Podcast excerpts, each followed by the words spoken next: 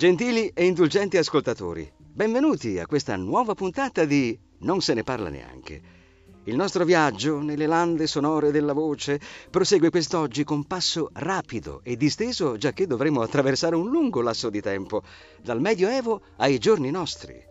Tenteremo infatti di capire come sia cambiata l'oralità, etichetta quanto mai insidiosa nel corso dei secoli, e quanto questo cambiamento abbia mutato il nostro rapporto con la realtà di oggi. Io sono Max, supportato dai miei compagni di ventura, Stefano e Valentina, mentre a rispondere alle nostre domande abbiamo qui con noi il professor Alessandro Vitale Brovarone, docente e ricercatore di filologia romanza e storia della lingua e della letteratura latina medievale. Benvenuto professore e comincio io col chiederle eh, come è cambiato il rapporto tra scrittura e oralità nella storia della lingua italiana, dal Medioevo a oggi intendo.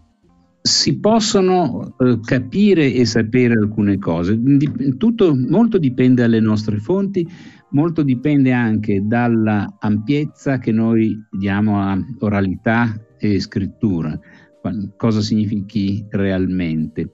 Se per oralità eh, si intende quello che si chiama in altri posti, eh, in altre discipline, paesaggio sonoro, allora il discorso può diventare molto molto interessante.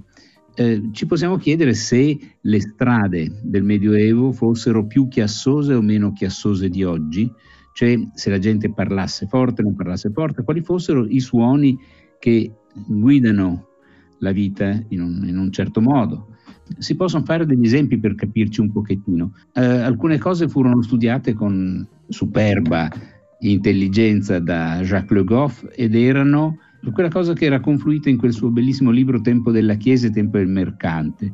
Il tempo era scandito con dei suoni. Oggi non ce l'abbiamo più, forse in qualche paese si battono ancora le ore, no? Il tempo scandito in qualche maniera, ma scandito in maniere diverse. Per cui che cosa ti succede? Ti succede che il tempo eh, religioso è il tempo delle ore canoniche, mattutino, eh, vespro, e andavano suddividendo la giornata in parti non isocrone. Non si andava con l'ora, ma si andava che questo periodo, poniamo la notte, si divide in tre e in queste tre, eh, d'inverno queste tre sono un po' più lunghe, d'estate sono un po' più corte, e allora andavano in questo modo. Si contrappone adesso il tempo del mercante che è scandito dalla campana del comune, che suona diversamente, invece lì è isocrono, perché sono le ore di lavoro, sono le campane che chiamano le persone a lavorare. Tutto questo ha poi come ultimo erede in uno dei figli, in uno dei film, scusate, di Don Camillo, Peppone, eccetera, quando c'è la, l'orario del partito fatto sull'ora di Mosca e l'orario della campana della chiesa, che è l'erede di una tradizione molto molto nobile e importante. Lì è vista, sai, come campanilismo, come roba eh, il comunista, il parroco, eccetera, no? Ma come molte cose fatte per scherzo, hanno un contenuto molto molto forte. Era diversa maniera di amministrare il tempo e il tempo era segnato da questi suoni. Così come tante cose avevano voce e adesso tendono a non averlo di più. Io spero che vi sia ancora successo e possa ancora succedere in futuro che eh, davanti alle grandi facciate delle cattedrali ci siano i, le rondini e i rondoni che fanno i nidi nei buchi, per cui la sera davanti a una tipo a Duomo d'Orvieto, eccetera, era uno schiamazzo straordinario, bellissimo, vivissimo. Oggi i restauratori tendono a chiudere questi buchi con un po' di cemento e la cazzuola e le facciate sono diventate silenziose. Di modo che c'è una comunicazione sonora molto impoverita e un serio restauro dovrebbe dire io ripristino di questa facciata, di questa chiesa, la sua maniera di vivere e la sua maniera di comunicarsi agli altri. Dire scritto e parlato è povero, vuol dire comunicazione fonica ricca e comunicazione fonica un po' depauperata. Noi abbiamo le nostre cose foniche importanti, quelle cose che ci richiamano, a scuola la campana che suona per l'intervallo, eccetera, ma tantissime altre cosette che noi percepiamo o non percepiamo neanche. Ecco, questo paesaggio che è pieno di segni di comunicazione fra i quali c'è anche la parola umana. Ecco, professore, quanto è rintracciabile la parola umana nei documenti dell'epoca medievale? Sulla parola umana noi abbiamo mm, relativamente poco. Perché? Perché le persone erano abituate a dire io conosco la voce sua e, e mi va bene, e poi nel momento in cui lui sia lontano non ci sia più o viceversa non ci sia io, non ci si sente più e va bene lo stesso, eccetera. Noi abbiamo la tendenza a fissare le nostre fonti di modo che restino stampate su una pagina, registrate su un nastro, eccetera, eccetera. Siamo meno eh, propensi all'effimero. Su come si parlasse, se si parlasse ad alta voce, se si parlasse piano, e questo è roba che a noi sfugge. Naturalmente chi studia il Medioevo è un po' smaliziato e sa benissimo che dice una parolina che è di poche sillabe, che però vuol dire mille anni su un'estensione territoriale spaventosa. Io ho l'impressione che un norvegese del VI secolo d.C. e uh, un padovano di mille anni dopo, sai, un po' di differenza ci sarà, eh? Il tipo particolare di mh, testimonianza, di parlato che avevo visto, me l'avevano detto, mi hanno detto, Sandro, era una cosa sul, sulle classi popolari nel Medioevo, mi hanno detto, perché non ci parli della bestemmia? E allora io sono andato a cercare come bestemmiavano, no? E ho trovato fonti diverse, il teatro, la narrativa, eccetera, eccetera, ma alla fine non ti dicevano nulla. Risultato, con uno studio un pochino serio, non, non niente di specialissimo, ma un pochino serio, si scopre che la bestemmia funziona in un modo particolare. Eh, per noi altri, la vostra generazione, per esempio, bestemmia infinitamente meno che la mia. Eh, per esempio, se, se, qualcuno di voi dicesse tipo zio Faust, sembra uno venuto fuori da non si sa dove, non, non, non funziona. Per noi altri invece era una cosa di una notevole importanza perché era il momento in cui tu scoprivi che dicendo queste cose non arrivava un fulmine immediatamente e ti sentivi adulto. È un interessante fenomeno generazionale che funzionava come generazionale anche allora, per cui compariva e spariva con, eh, con le generazioni. Se voi prendete il, eh, il francese, che possiede anche lui una bella serietta di bestemmie, magari dissimulate, tipo parbleu, ma parbleu, chi lo dice? Neanche più un romanzo, neanche più Tintin, non lo so, non, non, non c'è più in francese, tornerà. Tornerà quando ci sarà un, un ricambio generazionale per cui si riproduce lo stesso identico fenomeno. Quindi la scoperta di fenomeni tipo la generazionalità della lingua, che per noi è molto chiaro, c'è, c'è un sacco di studi, no? come si fa come si, eh, su, su, sugli sms, no? ce, n'è, ce, n'è, una quantità piuttosto imponente. No? Le generazioni sono sensibili a questo, ciò che è, suona un po' vecchiotto. Eh, per esempio, non so, la generazione appena successiva alla mia, un pochino più vecchia che la vostra, ehm, all'opera non ci andava proprio. Passa alla generazione dopo e le persone vanno per esempio a sentire un concerto. È cambiato, è cambiato e non è, non è uniforme, è un fenomeno ondulatorio che è interessante a studiarsi, anche nelle lingue. Nelle lingue però le testimonianze sono poche, sono disgraziatamente poche. Eh, avresti molta fortuna che qualcuno dicesse ecco questa bestemmia che la gente del popolo dice, e eh, non le trovi, le fonti non lo dicono. Hai certe volte delle eh, allusioni, pensate come si deve andare poi in giro col lanternino a trovare queste robe.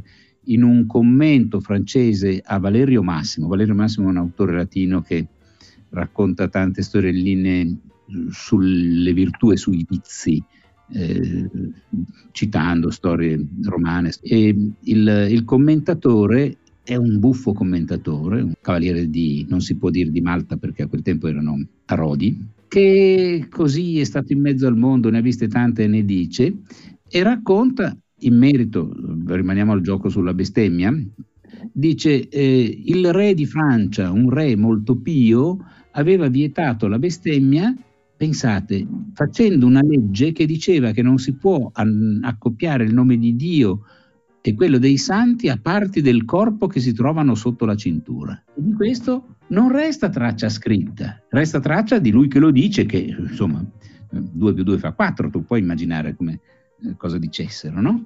Delle volte ti arriva qualche, qualche cosa, certa, incerta, eh, non, non, non, sempre, non sempre chiara. Eh, certamente per noi, come per loro, tante finezze del parlato c'erano e ci sono. Facciamo un esempio. Eh, noi diciamo, ma come si dice questa cosa in italiano? Con la S sorda o con la S sonora? Naso o naso? E diciamo ci deve essere una qualche regola. In realtà ciascuno di questi suoni è prodotto in maniera sufficientemente diversa per cui, per esempio, voi anche da molto lontano potete riconoscere qualche voce di persona a cui volete bene, facciamo conto vostro padre o vostra madre, a tre piani di casa di distanza e ne sentite un pezzettino e vi è sufficiente per individuare, non dico una lingua, un dialetto, un luogo, ma una persona. E questo è straordinario. E nel Medioevo non erano scemi, anche loro riconoscevano le persone eh, con questa finezza Volete un caso di riconoscimento con finezza? Assolutamente, anzi la prego. In Virgilio, quando si dice che il bambino comincia a dare segni di eh, comunicazione con l'esterno, quando dice risu, col, col riso cognoscere matrem, che è un verso di una bellezza paurosa perché vuol dire due cose in contrasto. Riconoscere la madre sorridendole e riconoscere la madre dal suo modo di sorridere, dal suo della madre. È una cosa, un, un mago di, di, Vedete, questo tipo di comunicazione è difficile da inscatolare, no?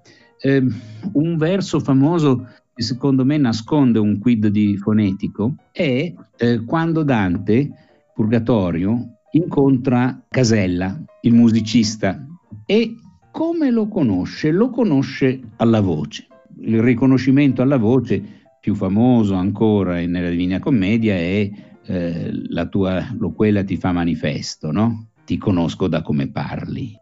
Lo riconosce alla voce. E poi c'è quella bellissima cosa, dice, quando tu mi cantavi amor che nella mente mi ragiona, no? Con, con questa tua voce particolare. C'è un punto che magari non lo so, eh? magari sono fantasie mie, ma dato che lui gli dice fermati, no? Mm, se non sbaglio, dice soavemente mi disse che io posassi, con voce soave mi disse, soave perché canta, no? che io mi fermassi a sentirlo. È un verso tutto pieno di esse, soavemente mi disse che io posassi. Certamente Casella parlava nella S, voleva dire ti sto facendo il verso e questo verso rimane poi fermato sulla carta e arriva, ma arriva qualche volta ogni tanto, sai. Abbiamo la certezza che ci fossero queste grandi varietà. Tutti quanti si fanno i versi sul modo di parlare nel, nella nostra letteratura, tutti quanti hanno in mente un modello grosso modo stabile e poi invece si servono di una lingua diversa. Sulli, sui modelli stabili c'è un bellissimo passo di Quintiliano. Questo qui ci fa pensare molto. Cita un passo mh, di Teofrasto, a proposito di Teofrasto, che era l'allievo prediletto di Aristotele. Teofrasto era uno che era venuto ad Atene per seguire Aristotele, eccetera, no? E si era, come dire, inurbato ed era diventato il più elegante parlatore. E questo aneddoto ci viene raccontato da Quintiliano, no?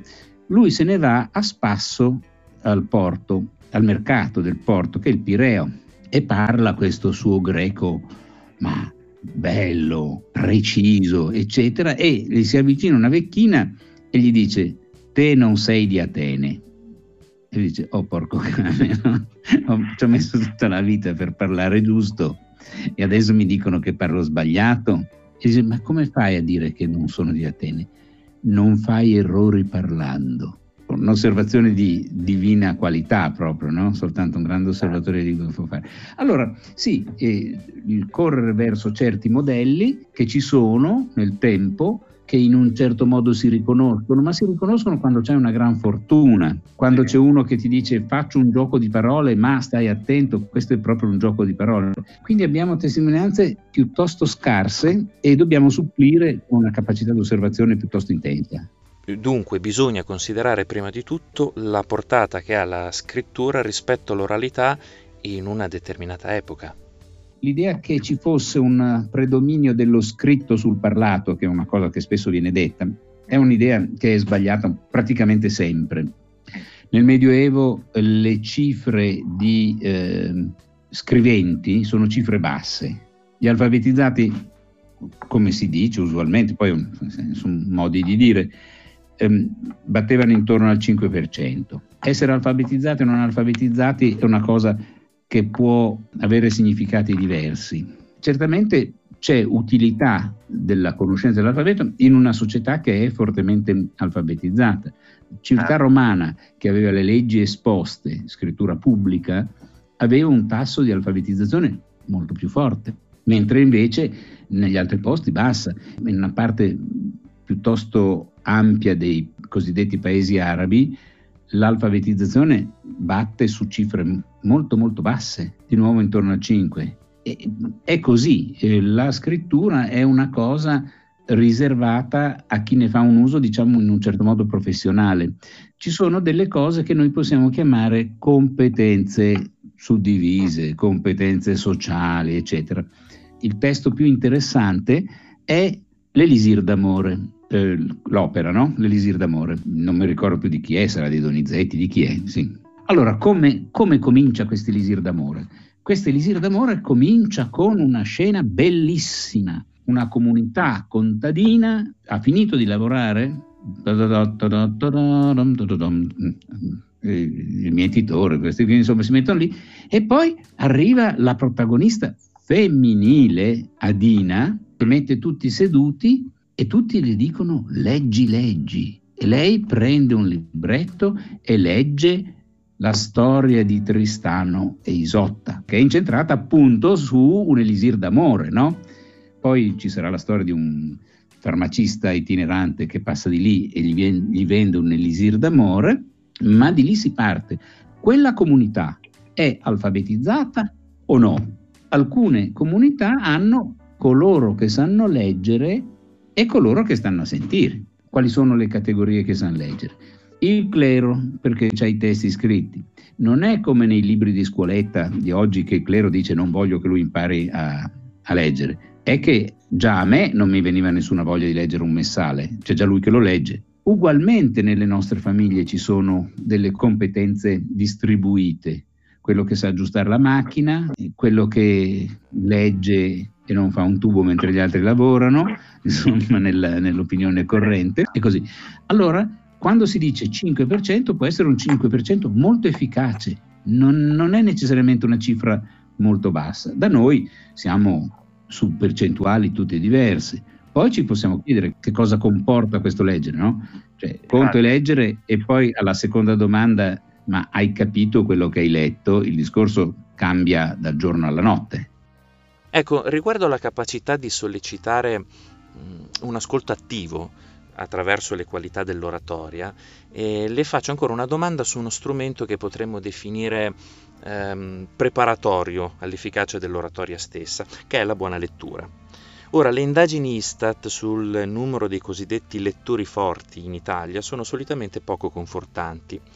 Lei ritiene che il mero dato quantitativo possa dipendere in qualche modo anche da una certa qualità della pratica di lettura? Dunque, De Mauro ha fatto degli studi piuttosto interessanti su, eh, insomma, in Italia la gente capace di leggere un periodo articolato di una dozzina di righe si batte di nuovo sul 5%. No? Per cui tutto quello che accade, dici, ma questo dovete saperlo perché è stato scritto sui giornali. Eh sì oppure no, non è affatto detto. E, poi dal leggere, intendere ciò che c'è scritto e poi capire e qual è la portata di uno scritto, ci sono ancora dei passaggi molto molto lunghi. Nel tempo le cose fun- hanno funzionato in maniere diverse. C'è una storia molto bella raccontata da un novelliere che credo non mi ricordo più, chiedo scusa, ma credo sia Giovanni Sercambi. Eh, Giovanni Sercambi racconta una storia truce di un prete, di un frate, che aveva osservato che un contadino andava a lavorare presto e tornava tardi e che la moglie del contadino rimaneva a casa. Allora ordisce tutta la cosa in stile come voi potete immaginare e rilascia in cambio, in cambio di favori erotici da parte del frate, eh, naturalmente, eh, rilascia eh, alla moglie una, un foglio in cui sono scritte le cose che deve fare, naturalmente delle cose che la pigliavano in giro, delle, delle buffonerie e la moglie naturalmente pensava che fossero cose straordinarie, si è sentita accudita da questo frate qua. E a un certo punto il marito torna e il frate è già andato via. E lì c'è una bellissima frase in questo noveliere, questo contadino si chiama Cilastro, un bel nome rusticone delle parti di Siena, no? Cilastro, e Sercambi dice una frasetta corta e bellissima, ma Cilastro sapeva leggere. e quindi l'ignorante contadino in realtà sa benissimo leggere, prende questo foglio e dice ah interessante questo, dice questo santuomo, no? decide di fare una buona accoglienza, lo accoglie, poi lo riaccompagna indietro e mentre passa attraverso i campi lo uccide. Per questo è un po' truce la cosa, però Cilastro sapeva leggere. Ora, la capacità di leggere non era distribuita come noi potremmo pensare ci poteva essere il contadino che leggeva, il caso di Cilastro, ed è citato non come una eccezione, no? ma Cilastro che sapeva leggere perché no, Cilastro sapeva leggere e eh, se la cavava anche molto bene. Per la valutazione di tutti gli altri, di tutti gli altri casi abbiamo degli strumenti di grande rozzezza. Quello che è stato usato eh, in passato era di vedere chi sottoscriveva gli atti, quando c'era un contratto di vendita, eccetera, le persone come noi altri facevano il cosiddetto signum manus, il segno della mano, che era una specie di E, che invece di avere tre tratti ce ne aveva cinque, e faceva la mano, no? E così. E corrisponde grosso modo alla nostra croce. Se voi vedete le firme dei eh, regnanti, regnanti, non so come si dica regnanti se uno è un duca, non so se si dica il ducante, non lo so, il sovrano, Savoia, fino alla fine del 400 scrivevano la loro firma in fondo agli atti, ma erano con lettere non una spanna alte, ma grosse, grosse. La penna in mano non la sapevano tenere. Lo stesso Amedeo VIII, che era poi diventato Papa, penava. E quando arriva Anna, di, Anna d'Alençon, che si stabilisce poi a Casale Monferrato, però è una donna francese che scrive, e scrive bene, benissimo, benissimo. I sovrani scrivevano male, quindi la scrittura non era la cosa del ricco e del potente, era del professionista. Il ricco e il potente non c'era nessun bisogno di scrivere, perché il re aveva i suoi segretari che se arrivava una lettera, l'apertura della lettera era fatta dal segretario che poi la leggeva ad alta voce al re e agli altri. Non era il re a dover leggere, quello era una, era una funzione minore cioè non si ha ehm, l'impressione che soprattutto la scuola si debba avvalere di pratiche adeguate per invogliare i ragazzi alla lettura. Immaginiamo che tu sia in quarta liceo scientifico, fai l'apertura del, dell'anno a Riosto e leggi due canti, Olimpia, queste storie qua.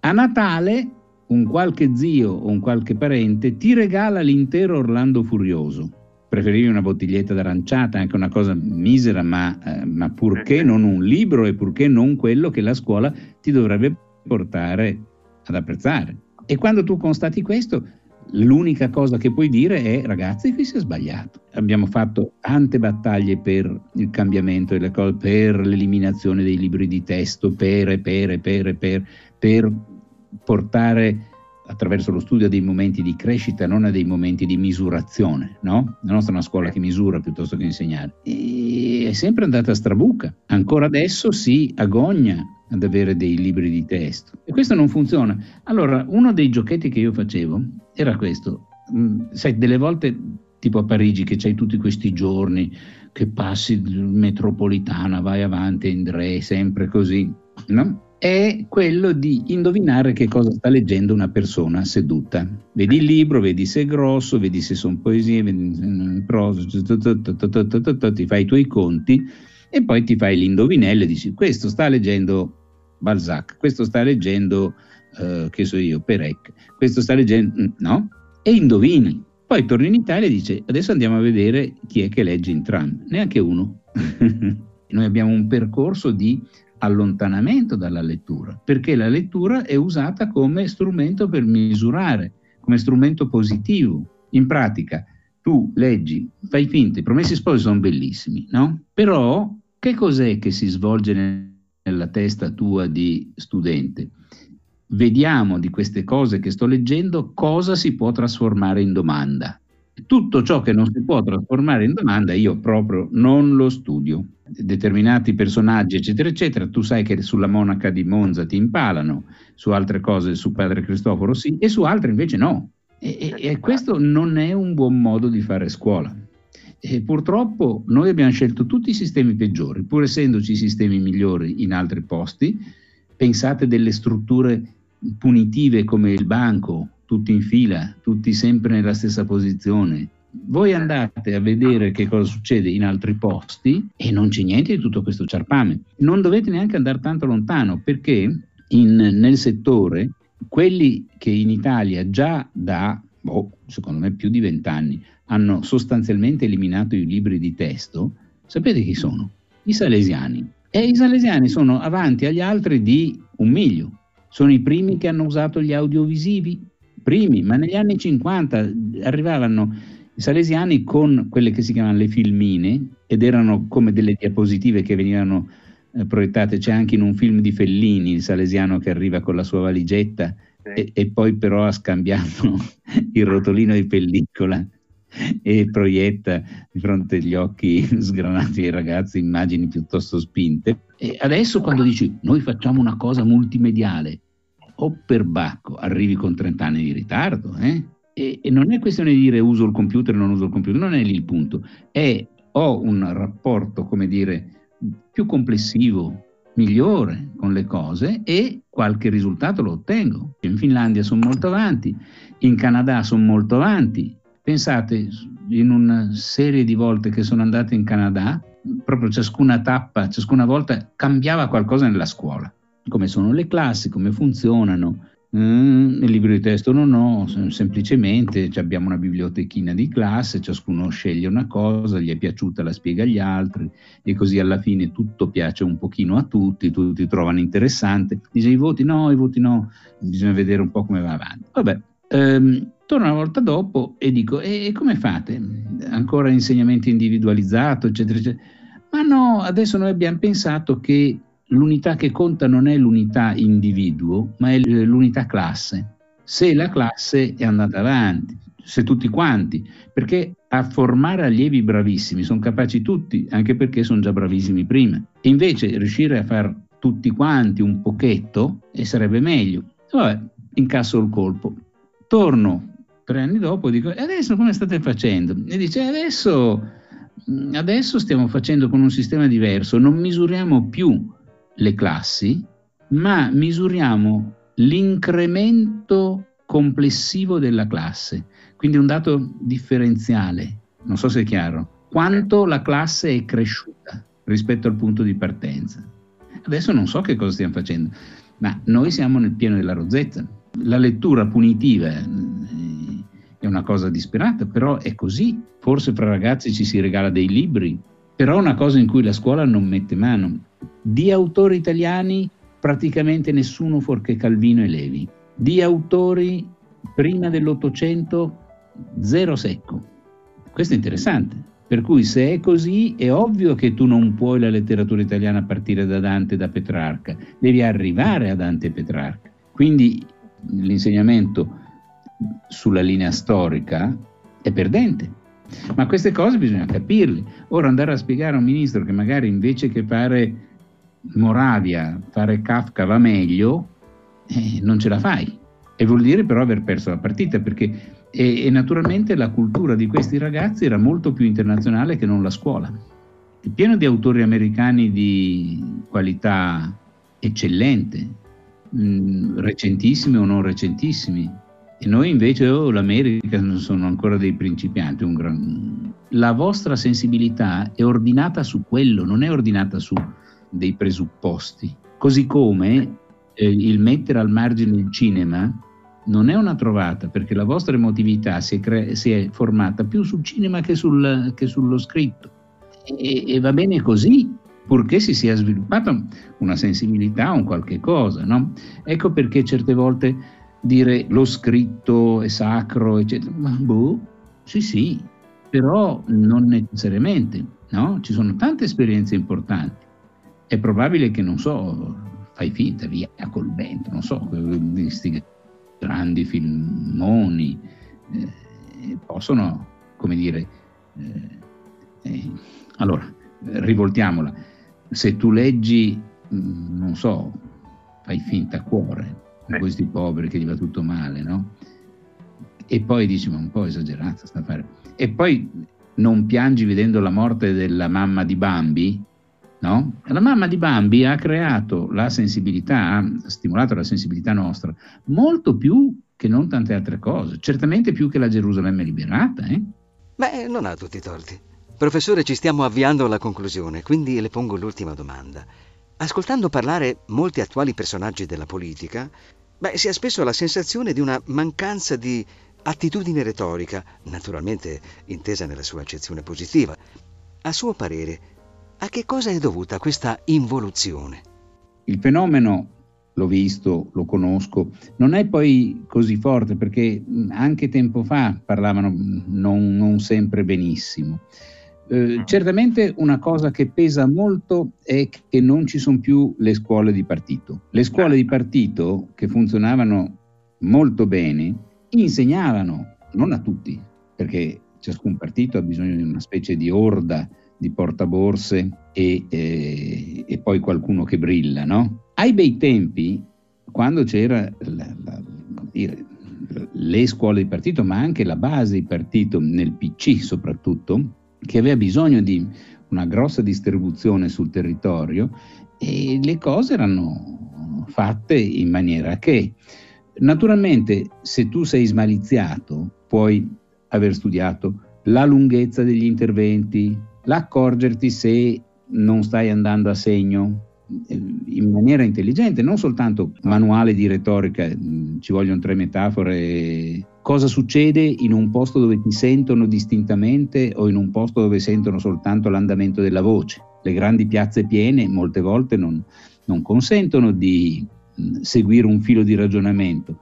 Quanto deve durare un discorso sensatamente lungo? Quanto può essere utile fare un discorso lungo per uccidere la questione? Per esempio, tu vuoi che, che l'argomento si disperda, lo mandi a disperdere. Ci sono dei bellissimi cosi di oratoria intelligente in un'opera di un grande scrittore, era forse stato anche un grandissimo papa, eh, Gregorio I, che ha scritto la Regula Pastoralis, che è una cosa bellissima, un libricino piccolo, dice la, la regola del pastore, e dice tu devi parlare diversamente a una persona colta e a una persona non colta, diversamente a un pratico e a un teorico, diversamente a un fabbro e a un pastore e caso per caso esemplifica. È uno dei rari casi in cui la retorica ha messo assieme colui che emette il segnale e colui che lo riceve. Normalmente si tende a mettere l'accento sulla sola prima parte,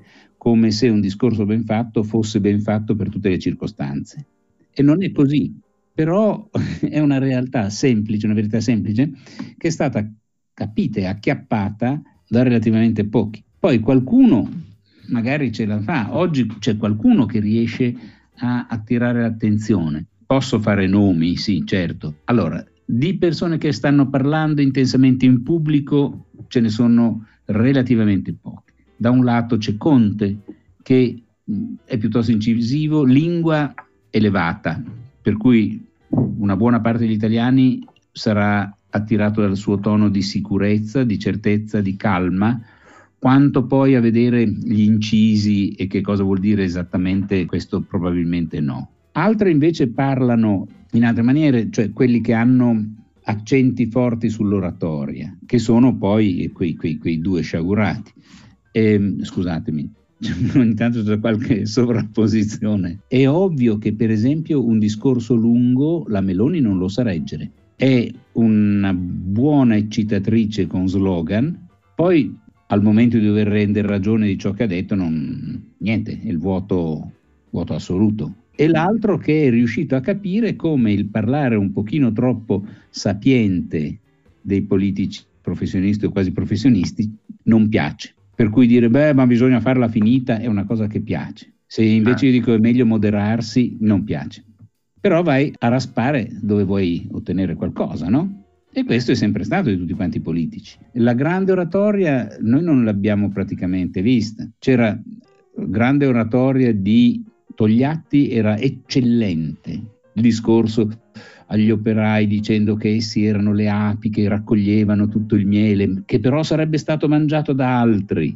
Oh, una roba straordinaria, no? metteva insieme un pochino tutto, con massima chiarezza e, e visione.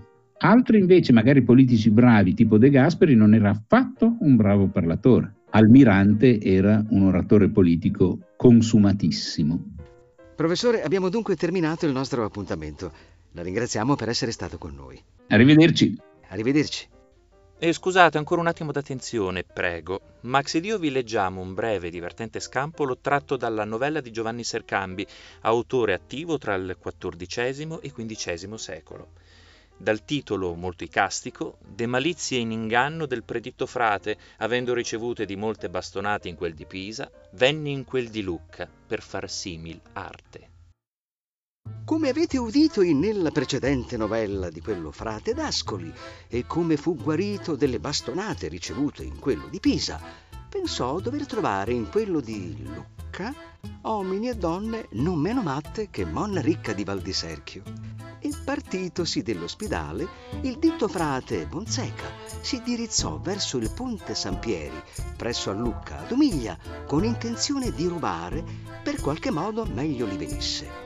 E perché il nome che tenuto avea s'era già sparto dicendo uno frate di Sant'Antonio ha fatto tale cattività, pensò non come frate seguire lo stesso mestiere, facendosi in divino e medico e passando presso a Lucca, senza entrare in Lucca, camminò verso Moriano facendo suoi esperimenti di parole, campandosi la vita.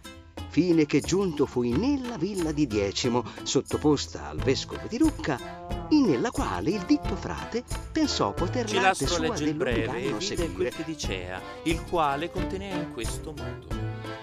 Bella sei, e buono culo hai, fatte il fare e impregnerai. Cilastro, veduto quel frate aver beffata la moglie e toltoli la carne, pensò di pagarlo per sempre e camminò verso il borgo. E come fu fuori della terra del vescovo, quel frate uccise e tutto ciò che addosso avea li rubò e raddoppiò in tre doppi la valuta della sua carne, tornando a casa e t'ammaestrando la moglie, che non sia mai più così credente.